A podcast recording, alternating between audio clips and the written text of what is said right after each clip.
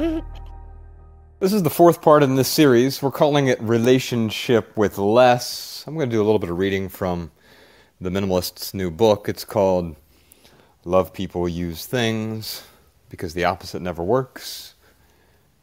It's a book about the seven essential relationships in our life, not just people, that's one of the relationships, but also we talk about our relationship with stuff, material possessions, right?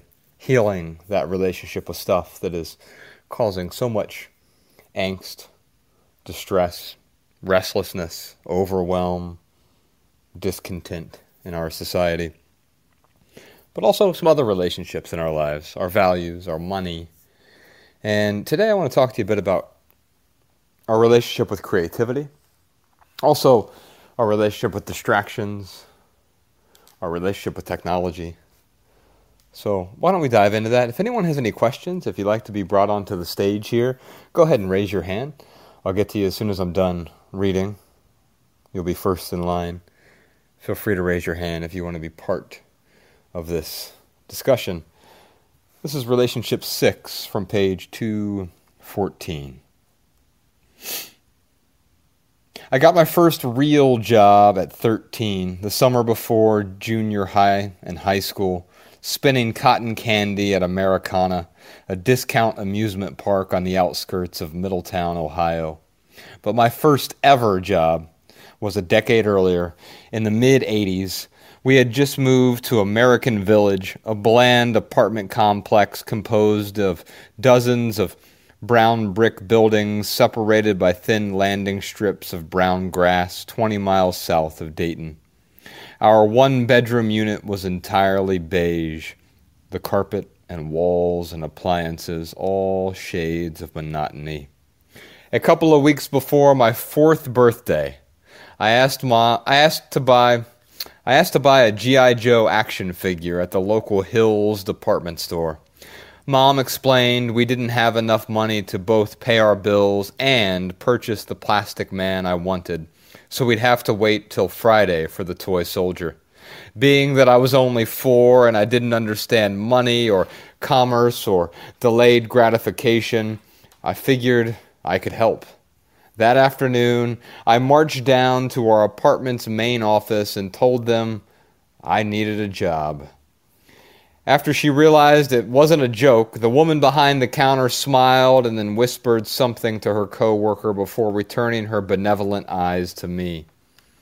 Okay, if you pick up all the trash around our buildings, we'll give you a dollar a week, she said. Two, I said. Excuse me? I'll do it for two dollars a week. Neither woman could contain her laughter. Was this little boy negotiating his salary? Two dollars, huh? One for my mom to pay the bills, the other so I can buy toys. Bless your heart, she said, and then shook my hand to seal the deal. Every weekend that summer, I dropped off a small trash bag filled with dozens of glass bottles and food wrappers and scraps of paper, and every weekend I returned home with a dollar for my mom and a dollar for me.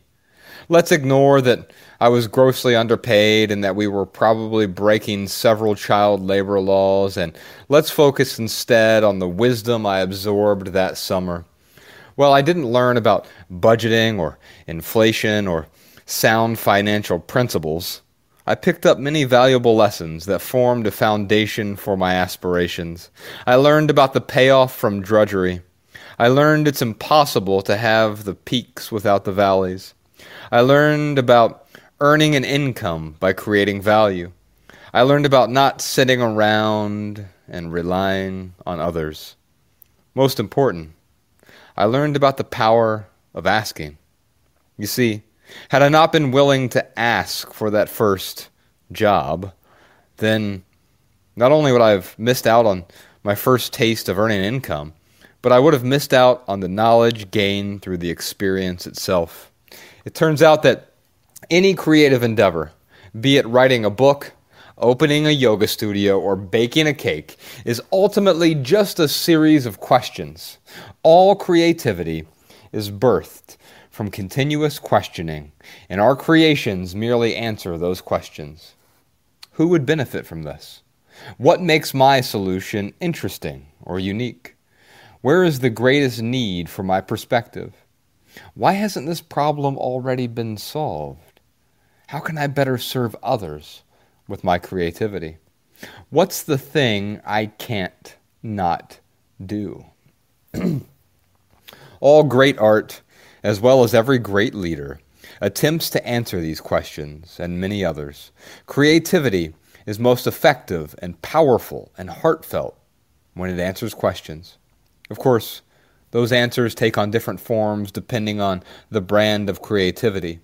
Some creatives solve problems with films and books and broadcasts, others through business or volunteering or just listening. No matter how you use creativity to solve problems, questions will always be found at the core. And as we create, and our creations peel back the layers of questions, better questions emerge. Everything's creative. Minimalism won't necessarily help you be more creative, but but removing life's excess often helps people uncover their creative side. For the longest time, I led two separate lives professional JFM and personal JFM. There was corporate me, prim and proper, ostensibly flawless. And then there was creative me, totally flawed.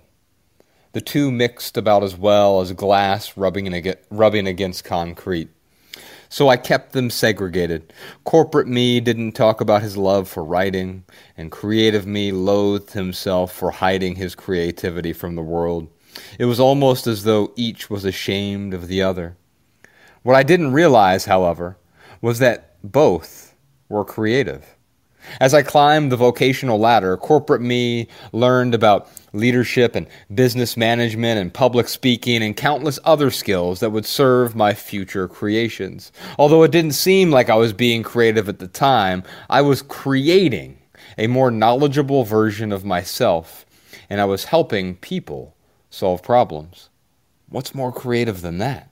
When you think of a typical, quote, creative person, you may imagine famous artists like Ang- Agnes Martin or Michelangelo or writers like Mary Karr or F. Scott Fitzgerald, but I'd posit that most pursuits are at least somewhat creative. My brother, Jerome, for example, fabricates countertops at a factory in Cincinnati. He may not be a traditional artist, but he's certainly a creator. My wife, Rebecca, is a dietitian who works with people one on one to develop personal nutrition plans to improve their lives. She's not creating a physical good, but she's nevertheless a creator. My friend Podcast Shawn, who is recording this right now for our Patreon folks, my friend Podcast Shawn edits the minimalist books, essays, and podcast episodes while he's not the author of our work, he plays a pivotal role in the creative process, and thus he's a creator too. You know, it's fascinating what we talk about. I'm going to pause on this for a second. It's fascinating what we think of the boxes we create. We think of creatives as what? Artists, maybe? People who paint paintings? Maybe someone who writes books. Maybe it's uh, uh, maybe it's a filmmaker, or maybe it's just someone who builds things, uh, whether it's pottery or even my brother Jerome, who is building these cabinets. We may not always think of that because it's not artistic per se. I disagree with that. I do think it is a type of art, but people don't view it as art. They they view it from a more utilitarian lens, right? And so we think of certain things as creative, but what I try to get through in this chapter is that fundamentally, we are all creators. Although we've been deprogrammed, or maybe just programmed for so long, we've been programmed for so long to believe that we are not creators or that we are, at our fundament, we are consumers, consumers of goods and services. In fact, corporations, even the corporation that I worked for that I talk about in this book, we referred to our customers as consumers. And that's fine. It's partially true. We all need to consume some stuff, right? I went to the grocery store today. And so I bought some stuff there. I guess technically I'm a consumer, right? But we consume so much. We're told so frequently that we are consumers that we let that creative muscle sort of atrophy. We've forgotten about it in ways. And it's no wonder we don't feel fulfilled. It's no wonder we feel this gaping void in our lives and we try to fill it with stuff or with you know, pleasure seeking or we try to fill it with um, success, you know, sort of status symbols, different attributes, different accomplishments, achievements, trophies. And trophies manifest in a bunch of different ways as well. It could be a literal trophy that you get for winning a contest, or it can be the President's Club award at your at your corporation, or it could simply be the high score on a video game. It could be a complete DVD collection. That's a type of trophy. Look at me. Look how complete I am, right? Return to text here. By the way, if you have a question, feel free to raise your hand. I'm almost done with this section. I'd love to talk to you if you have any questions, any comments about this or about anything else with respect to minimalism, simple living, etc. Return to the text. Bottom line, you're a creative. You're a creative if you create something that solves problems or adds value to others. It's no more complicated than that. This is important because creativity is an essential part of living. To create something worthwhile, though, we mustn't simply talk about creating, we must create. Unfortunately, a bevy of roadblocks get in the way. That's when minimalism steps into the picture to help us clear the obstacles from the path so we can create. Avoiding procrastination. I was an aspiring writer for many years. I didn't write much, but I aspired daily. Bricklayers, carpenters, and many other creatives understand they must put in the work, literally brick by brick, if they want to build anything of note. But for some bizarre reason, writing is one of the few professions in which people expect to learn via some vague paranormal process without doing the actual work. Perhaps it's because we writers possess an unrealistic affinity for perfection and the sentences situated on the page are never as great as the perfect screeds in our heads. So we procrastinate. In my 20s, I was a champion of procrastination. I deployed every excuse I could get my hands on too busy, too tired, too early, too late, too distracted, and do- dozens of other twos. It was like I owned a Rolodex full of apologias always ready to evade the drudgery of creating. Many of my excuses were valid. I really was busy. I really did have other things to do. But even the best excuse is still an excuse. Some writers take the some writers take the excuses even further by claiming, quote, writer's block. That was a go-to for me. But it's a peculiar justification, isn't it? Think about it. I've never heard about a nurse who calls off work because of nurse's block. No, nurses and doctors and retail workers simply show up even when they feel tired and uninspired because that's what's necessary. Now, one might contend that those aren't creative fields, but I'd argue otherwise. These professionals help people solve problems which is the heart of creativity. All creatives must show up if they want to create. You see, just like nurse's block or bricklayer's block, writer's block does not exist unless you force it into existence. Of course, professional writers and artists and creators, the ones who make a living from their craft, know there is only one effective remedy for procrastination Sit in the chair. Those four words changed my creative life. The problem isn't a blockage, it's a willingness to sit down and do the work. I had to learn to show up every day, both literally and figuratively. I had to learn how to sit in the chair, distraction free, each day until it was habitual. Some days produce gold, but most produce sediment. That doesn't matter, though. The only thing that matters is that I sit down each morning and create. We don't learn via osmosis, it takes work. The same is true with any creative pursuit. In my 20s, I wanted to create something of great import, but I only wanted the end result, and I did not want what was required to achieve it. So I procrastinated. It was the opposite of minimalism. Instead of simplifying and getting to the essence of creativity, I cluttered my days with diversions. My hands and mind stayed busy, but not creative.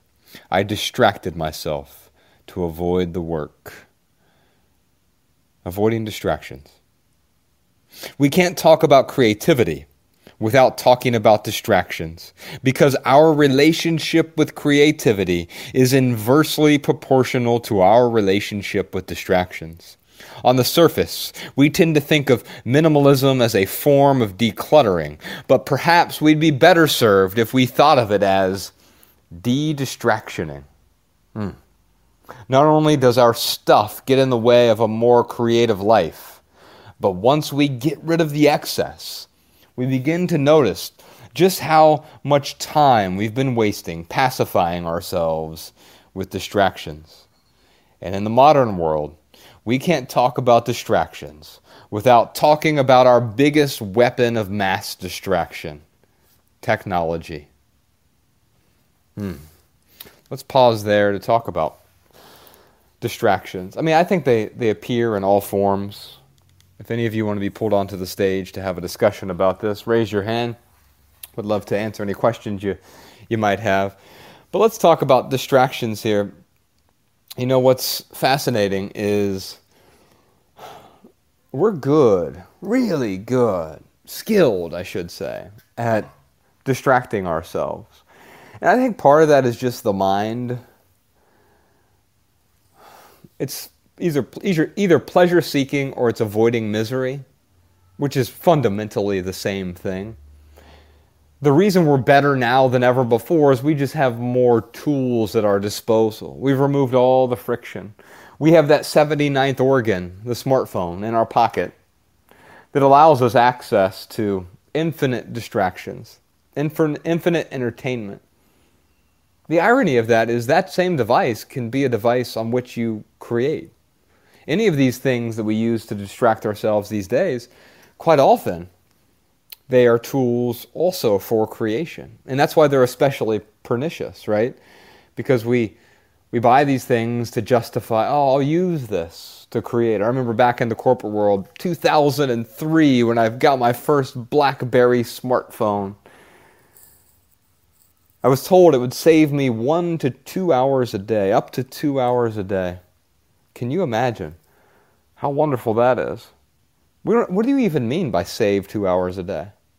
Because it actually did the opposite. It bled into my evenings, and then it bled into my mornings.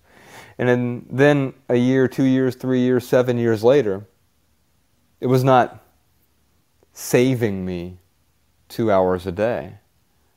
It was costing me every waking hour of my day. I'd wake up in the morning, the first thing I would do let me know if this resonates with you. The first thing I would do is check my phone, my Blackberry. Now, this is before all the entice, enticing apps that we have today. There was no Instagram. Twitter was at a infant stage and not as enticing as it is now. Facebook wasn't really a big part of my life. But it was still distracting because, hey, who emailed me in the middle of the night? I've got people I need to respond to. And all of a sudden, everyone else's emergency had become my emergency. Just because it was urgent to someone else doesn't mean it's important to me, though. And yet, now I was just spending all day sort of putting out everyone else's fires, right? And that's been amplified significantly with all of the new distractions the app we're on right now, Clubhouse, can certainly be a distraction, right? Or we can use it like this. Our tools are only as good as the end user, right? The same has been true for many years. There's an analogy in the book about chainsaws and paint cans. You know, you can use a chainsaw to chop down a tree that's getting ready to fall on your neighbor's house. You can save the day with it, right? Or you can use that same chainsaw to chop up your neighbor into tiny little pieces.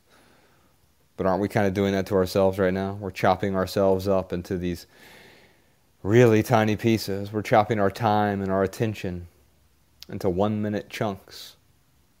Hell, one minute seems like an eternity now, right? 15 second chunks, 10 second chunks.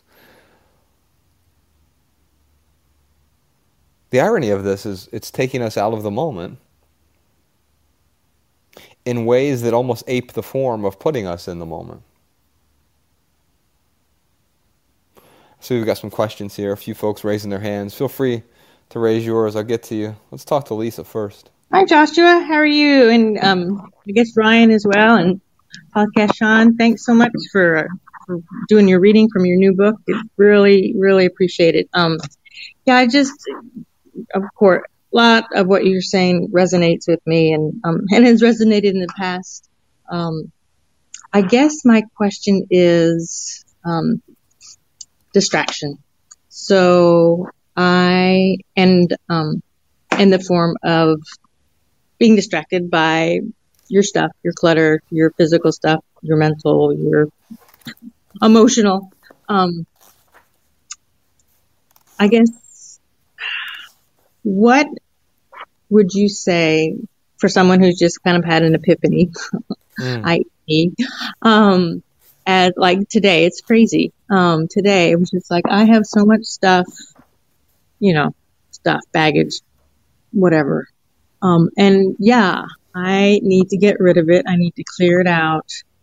But I have such an freaking, excuse my, excuse me, attachment to these things. And it's crazy because in my mind, I know it needs to go.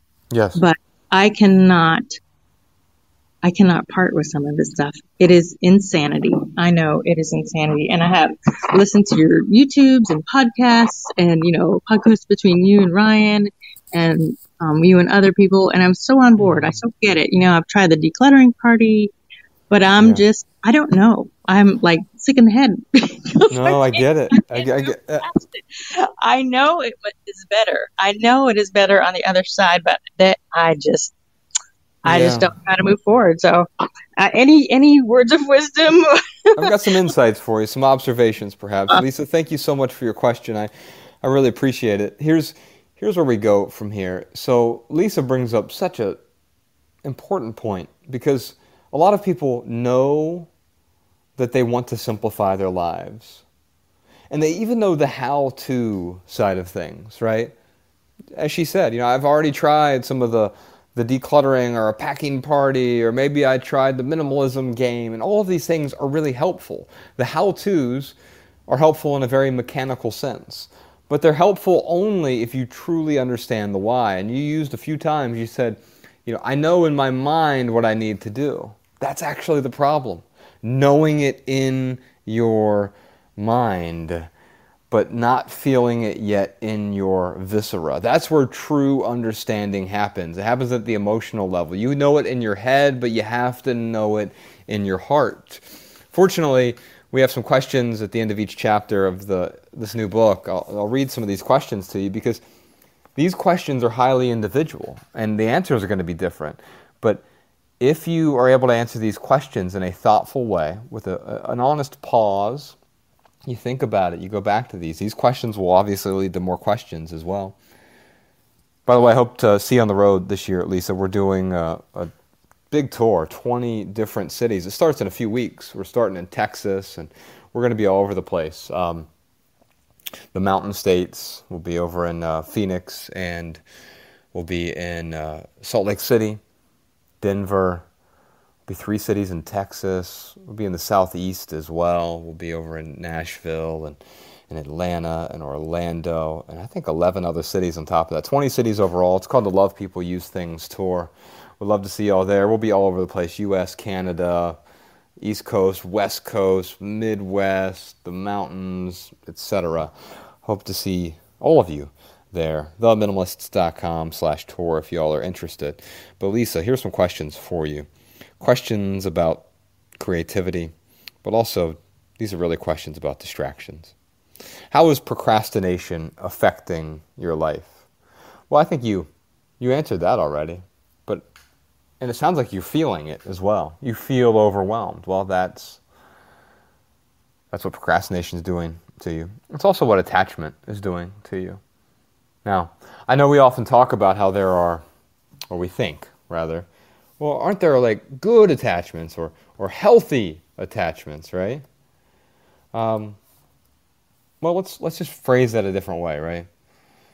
Instead of um, you know, because some people are like, what about my attachments to my family and friends and community, etc. Aren't those appropriate attachments? Isn't that different from stuff? And, and okay, yeah, it is different for sure, but just replace the word attachment with clinging. So whether it's a possession or it's something else in your life, status, achievement, a job title, even people, clinging is not healthy, right? And so when we realize we can enjoy the stuff without clinging to it, we have that understanding at a heart level. Ooh, that's powerful. Here's another question for you How are distractions getting in the way? Man, now this could be getting in the way of your creativity. This could be getting in the way of, you know, I think the, the most pronounced example of, of this is if you watch an episode of Hoarders, the stuff is literally getting in the way. Like that, you they have to clear paths in order to walk to the bathroom, or maybe some rooms are completely inaccessible. Right? Well, that is an exaggeration of where we are right now. We don't have to wait though until the stuff is literally blocking the guest bedroom to realize, oh, this is a serious problem. We're all hoarders to some extent. There are five stages of hoarding. We did a podcast episode recently about this. You can check it out. Just go find the episode. I think it's just called Hoarders or Hoarding, one of the two. It's relatively recent. There's five stages of hoarding. Almost all of us, with a few exceptions, but nearly everyone. I certainly was at least a stage two hoarder. In some cases, Ryan and I may have even been cusping on, on stage three. Maybe we were like stage 2.5 hoarders. And so there was a problem there as well. The problem isn't the stuff. If the stuff was amplifying your life, enhancing your life, I'm not going to tell you to get rid of it. You're not going to tell you to get rid of it. If it was making you more joyous, if it was serving a purpose in your life, you wouldn't be on here asking the question. But the reason you feel as though you want to let go is you re- recognize that attachment is not attachment, it's clinging. And that clinging is a sign that, oh, the more I cling, the harder it is to let go, right? But letting go, of course, is what? Letting go is not something you do. Letting go is something you stop doing.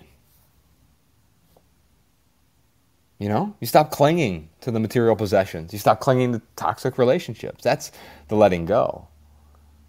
If I'm holding on to something, if I pick up a giant boulder and it's weighing me down, I don't have to do anything to let it go. I just have to stop holding on to it. So letting go is not something you do, it's something you stop doing. You stop posturing as though the stuff makes you you. Because if you let go of the thing but not that attachment to the thing, you'll still get dragged. Here's another question for you What would you like to focus on more and why?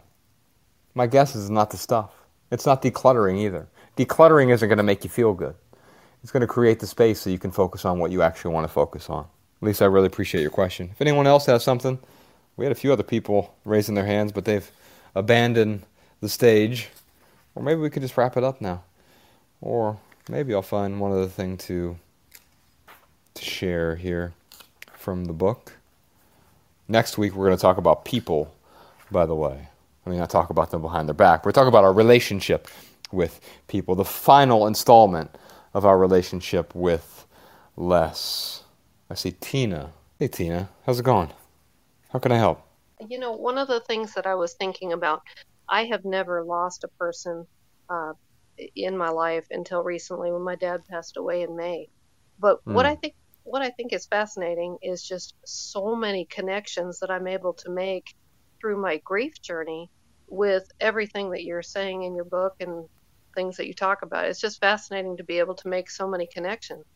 So uh, that's just what I wanted to say. The the concept of letting go, you know, the process of watching a person pass away physically, you have to let go of just a tremendous amount of things. You know, you you would they're not things, but I mean, you would like to stop what you're seeing happening. You would like to continue to think that the person's going to get better or all sorts mm. of things.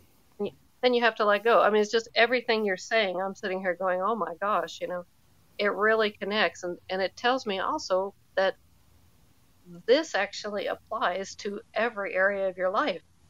So I've still got lots and lots and lots of things to learn through yes. your book and what you say out loud um, because it isn't just people trying to clear out their houses. This is really about people trying to clear out their the way they think and the way they live and and a lot of the grief counseling I've had a little bit of it in the last couple of months they're talking about the exact same thing you're talking about. It's just capsulated and they, they're calling it grief counseling. But really, it's a matter of trying to not distract yourself out of actually feeling what you need to feel and being able to focus on what's most important, which is working for your emotions. So anyway, right. I just I just think it's fascinating, and I, I appreciate how you have framed so many pertinent lessons that go way beyond just trying to clear out your garage or something. It's it's wonderful. Tina, thank you so much. I appreciate the comment. A few, you stirred up a few sort of images in me that I'd like to discuss br- briefly. One is about, I think you're so spot on. What we all, what we often try to do is we want to fix things, meaning to put it in a fixed put things in a fixed state. Oh my God, my, you know, uh, my, someone is dying. I want to keep this relationship forever. Or it doesn't even have to be death. We, we experience death all the time. We have death of relationships. We have, uh, in fact, life is most alive when we die to the past.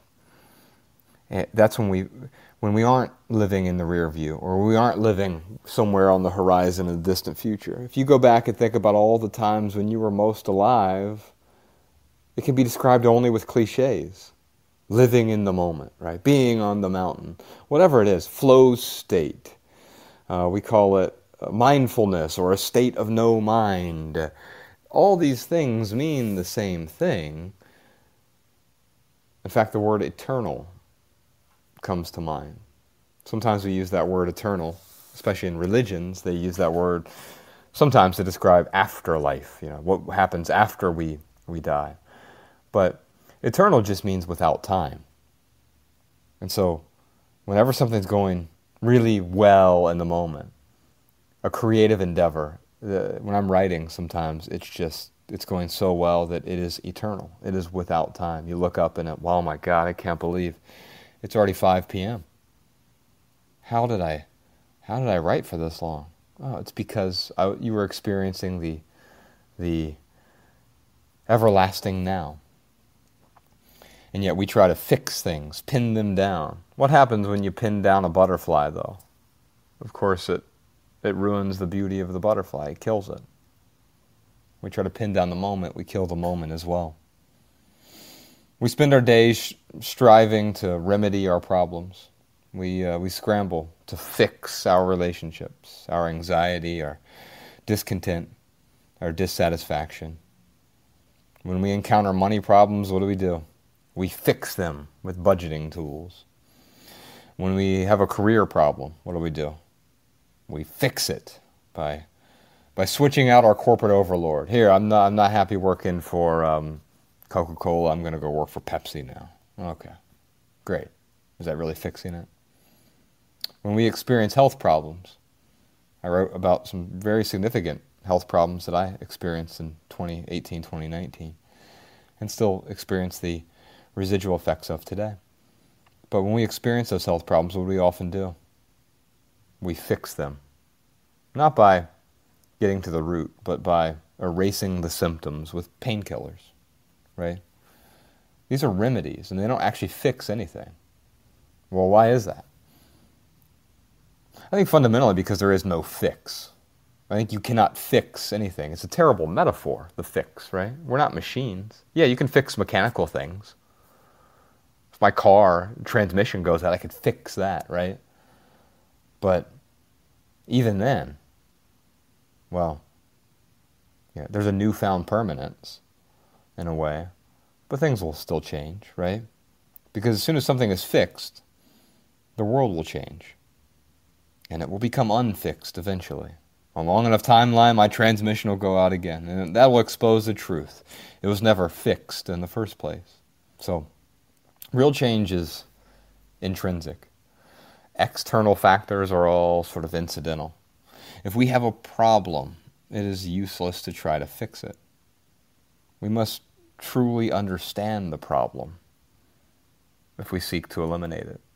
In medicine, it's sort of the palliative care versus a cure, right? And the only way we cure something is if we get to the root of the problem. We don't cure it with band aids. I like the I prefer the, the metaphor of healing rather than fixing. Because healing often involves what? Not doing something.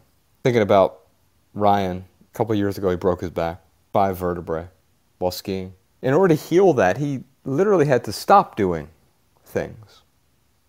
But we're so caught up in doing. Very rarely do we step back and say, huh, maybe the thing that will heal me is if I stop doing what I'm doing, at least for a while. Susan, it's good to see you. How can I help? Josh, how you doing? Outstanding. Good. Yes, Mr. Outstanding. the I uh so I've done the cross country move and I just want to warn everyone, uh get rid of your shit. You don't want to see it on the other side. Should have gotten rid of more because I could be spending a beautiful day outside swimming in my pool and I'm tearing through hundreds of boxes. and I knew better. I knew better. So just proactively, you think you get rid of a lot, you really didn't. And when I started to see just how much I had, I was like, this shouldn't be happening. I should have the dumpster fire right now. Mm. And yeah. Yes. Susan, it, that's great. Thank you for the uh, the lesson. Uh, sometimes it, we it requires us learning it through immersion only, because I could have told you that a week ago, two weeks ago, three weeks ago, and it would not be as powerful as right now. Now you actually, this is what I was talking about earlier. You feel it in your viscera. You now you understand it. You knew it before. But knowing is not the same thing as understanding. Now you understand the weight of the things. Material things for sure but all the other things that that causes. You've heard me say before that minimalism is the thing that gets us past the things so we can make room for life's most important things, which actually aren't things at all. Now, that's not an indictment on things. I have some things. In fact, I'm sitting in this new studio. I can't wait to unveil it to y'all real soon. We just got this new artwork hanged. You can see a little sneak preview on my personal Instagram account right now of this new artwork. So I have some things, some beautiful things, but I don't have many things. And you know what? That means the things I do have, I actually get far more value from those things. And they stir up other things that it's already in, within me. The sense of beauty here in our new studio space is overwhelming. It's astonishing. And we've had this great artist named Beulah who has made these gorgeous paintings, and and Tim from Wove Arts who who situated all of the paintings. It looks like an art museum in in the studio now, uh, and we have regular things that we use for utility. I'm sitting in a chair right now. I'm talking to you on a phone. I'm drinking water in a beautiful glass. I'm reading to you from a book. I uh, have a microphone over there on the other side of the room for podcasting, for the Minimalist Podcast. Oh, we have a couch in here as well. These are all things that add value to my life and, and the lives of other people that we work with. And those things are great. I can live without them, though. I have no attachment to any of those things. I could walk away from them in 30 seconds flat. It's one of my personal boundaries, being willing to walk away from anything in 30 seconds flat. Well, why? Because there's an incredible kind of freedom in that. And I value freedom. It's not that you should value freedom, but I value freedom over things like pleasure. I value freedom over things like thrills or fun, even. Not there's anything wrong with those things, but I've identified what I value. I value peace and serenity and tranquility. And so the objects of my life, I want them to augment that peace and serenity and tranquility. I get the other stuff out of the way because otherwise it just drags me in the in another direction, a direction in which I do not want to be dragged. What a beautiful session today, y'all. Thank you so much for your time. I hope to see you on the road this fall, this winter. The Love People Use Things tour coming to a city near you, 20 different cities. TheMinimalists.com. Love people, use things.